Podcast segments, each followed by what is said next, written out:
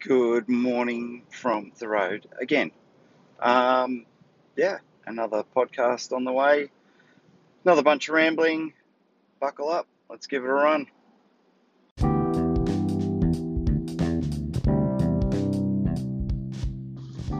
So here's a thought. I think I've mentioned it before, but I'm not going to go back through the library as it were and work it out. But um, music, how it uh, transcends language barriers and timing and location and all the rest. So, just doing a drive into work, uh, and there's a story behind that for another chapter. But um, yeah, just listening to stuff that takes me away to where I was at the time when I first heard it, or stuff like that. Um, and I think I've mentioned that I've got a pretty eclectic mix of, well, pretty much everything. So yeah, I'd be curious to know what people are listening to.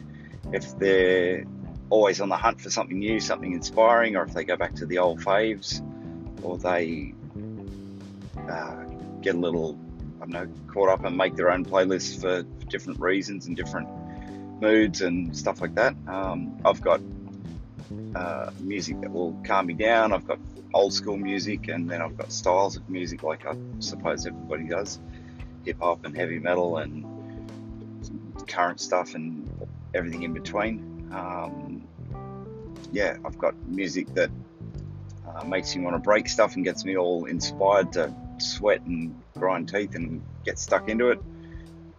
I'm just curious what everybody else is listening to.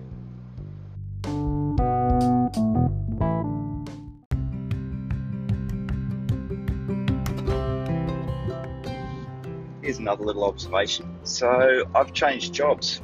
Um, I've actually gone back to a place I was many, many eons ago uh, to do a slightly different role, but I am now playing with motorbikes again. Um, it's a very similar role to what I was doing with four wheels, but uh, my old boss made me an offer I couldn't refuse, so I've gone back to that. That's necessitated a different start and finish time for me, which one of the byproducts of that sort of comes into play with um, ramblings from the road in that uh, I'm on the road at a different time. So I didn't really think about it much for the last two and a half, whatever years. I've been going to work at a certain time. I've been seeing the same cars and the same traffic uh, quantity, quality, even uh, good, bad, and otherwise. And now I've got a different start time, so I go to work at a different time, and all of a sudden I'm noticing all these new vehicles that I wouldn't have otherwise seen, different time, where they're all on their time, and I'm slotting into their routine. Um, I've already been uh, noticed one that's got my attention for putting him on the, the naughty list, so uh, we'll see if he pops up again as we go. Um, you know, Mitsubishi four wheel drive that uh, shall remain nameless for the moment. Not that it affects any of you. Um, yeah, so I'm guessing um, a lot of people would have their routines, not just driving to work, but whether they're getting on a train or a plane or walking or riding or catching a llama or whatever it might be. You got the idea. That um, there's certain things we either take for granted or we get used to, they just fit into our routine. Um, it makes me wonder how much stuff I was missing just before that just looking around and um, not really paying attention. So I think we all do that. We get into our our own little head and our own little uh, space. There was a um, an interesting show I watched last night. Um, Netflix show. Uh, this particular one was talking about how we go into autopilot. That um, when we drive to work, we can be thinking about the bills or this, that, or the other, and we go through the motions so effortlessly because we've done it so often, changing gears and braking and indicating and that sort of stuff that you just um, kind of tune out because that's already inbuilt and we're not, it's in our subconscious or whatever, we, we're not really connected to it, it's just there.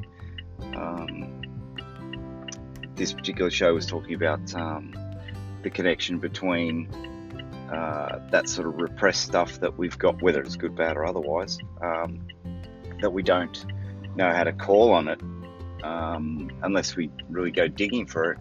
And I imagine driving, you can call on it a little bit quicker in that if there's an accident or something, it jolts you. But um, this particular show is talking about um, psychedelics and making that connection between the past and repressed stuff that's that's still affecting us now, but it's um, underneath it all, as it were. Um, and that analogy of driving to work, where you just go into autopilot, and you just change gears and do everything because you've been doing it for so long that you don't think about it. Nobody asks you, you know, when you went to work today, did you find that shift from second to third gear each time a little bit annoying, or did you notice that you drove it a little bit harder or a little bit lighter or whatever it may have been? You just do it.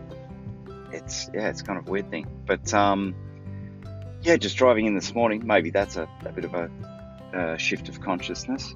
Yeah, just looking around, noticing all these different cars and different faces and people. Um, I wonder if anybody else does that or if they just go into auto mode and get their ass to work or wherever they're going. It's kind of a sad thought if that's what they're doing.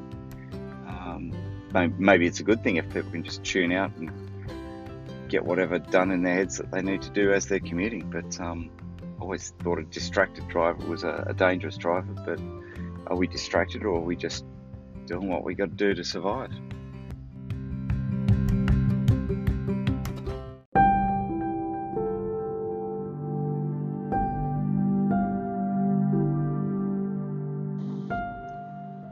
Not so good on this little segment now that uh, something horrible popped up in the news where no one go into the details, but basically uh, an estranged uh, wife and her kids uh, were backing out of their car, and the the estranged husband jumped into the car, doused them all in petrol, and set them alight, and then stabbed himself and killed himself and his three kids, uh, and she uh, sort of managed to kind of get out. I think he might have even locked her out of the car, something stupid like that. But anyway, without the details, uh, she wound up dying in hospital from burns um, less than 24 hours later, and it's just sickening. And I, I still don't know how this sort of stuff can happen.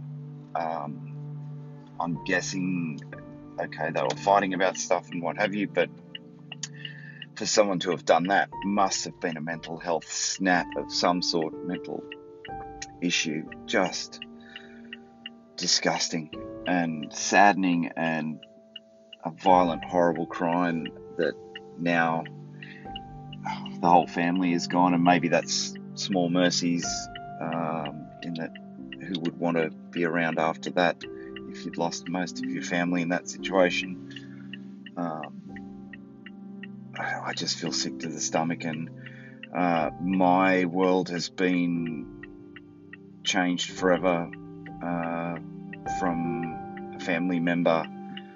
And when I think about it, a family member or two or three with mental health issues that um, 100% changed the course of my life, and um, still to this day makes me sad on certain fronts and makes me glad on other fronts that uh, I've managed to see and deal with these things um, and maybe be a stronger person for it. But um, I guess the, the little thing I'm thinking of here is if you have any issues on this sort of front, uh, or you're not sure, or you've got friends that do, or family, or loved ones, or whatever it might be, but please um, do what you can, whether it's take a break, see a professional, medication, although I'm not a fan of that, but natural or otherwise, um, talk to someone. Just please don't let it get to a point where something like that happens because there's so many people in this world that I, I care about and that I don't want to see go through anything like this. And there's people I don't even know. I saw this story and I, I was in tears and it, it just struck a chord. So please just look out for yourselves, will you?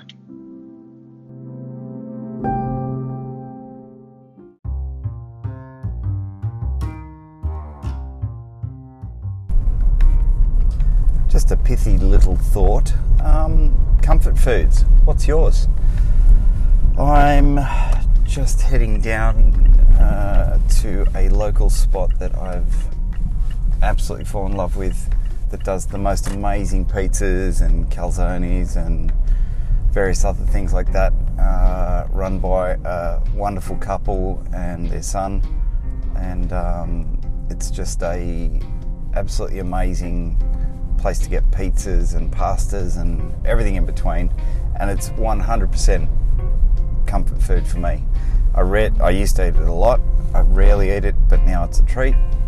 Um, and when I was young, I used to have a really sweet tooth. I used to have a thing for chocolate and just sugar in general, and that's changed a lot with um, eating healthier and racing and training and all that sort of thing. But got me thinking when I'm on a road trip, um, it's hard to eat healthy. That you're pulling up at places at ungodly hours or strange places that don't really believe in having good food. It's not that they don't believe in it, they just don't have access to it. So it could be 11 o'clock at night or 1 a.m. in the morning at some roadside place, and you're not going to find fresh fruit, you're not going to find um, grain fed beef or any of that sort of business, whatever it might be. You just have to put up with what you get, which is frustrating. So I, I tend to find now that I'm packing a little bit uh, for road trips uh, a bit smarter and uh, certainly taking stuff in advance with me that will let me eat better. So, what do you like eating on a road trip? What's your go to in terms of snacks or foods? Or um, I've been eating a lot of sort of uh, quinoa chips and um, what else has been in there? Just chia stuff and lentils and things like that, but just nice snacky sort of things. So, what do you eat when you're on the road and you got the munchies?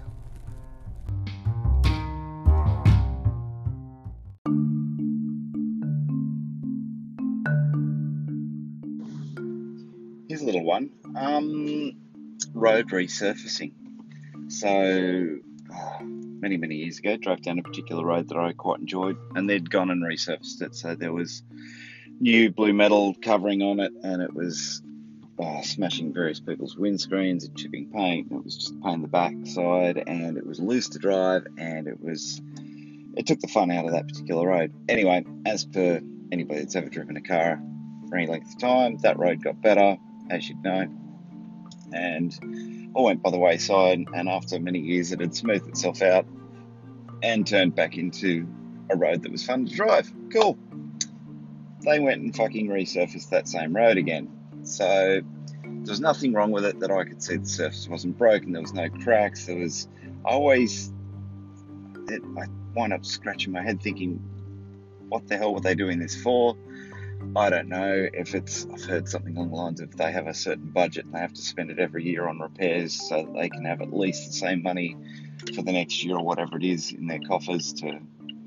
Um, yeah, however it is, they went and messed up a perfectly good road again. So, got me thinking your favourite roads, why you drive them, why you like them. Is it the challenge of a super rough, bumpy corner somewhere that you, if you nail it just right, it's not so rough? Or is it uh, a string of sinuous curves that you can link together and get the perfect flow on if you get it right? Or is it there's a million different things it could be that could it could just be that long drive to work uh, every morning where you're just cruising and nothing gets in your way and you just enjoy the drive that way. Um, so many different reasons for people taking the drive that they do. So, yeah, like I said, it just got me thinking, you know, what's the road that does it for you and why? Um, nobody can comment on my podcast that I'm aware of. Um, so I don't think I'll ever know, but just throwing it out there, get you thinking. What makes the road that you drive the fun road?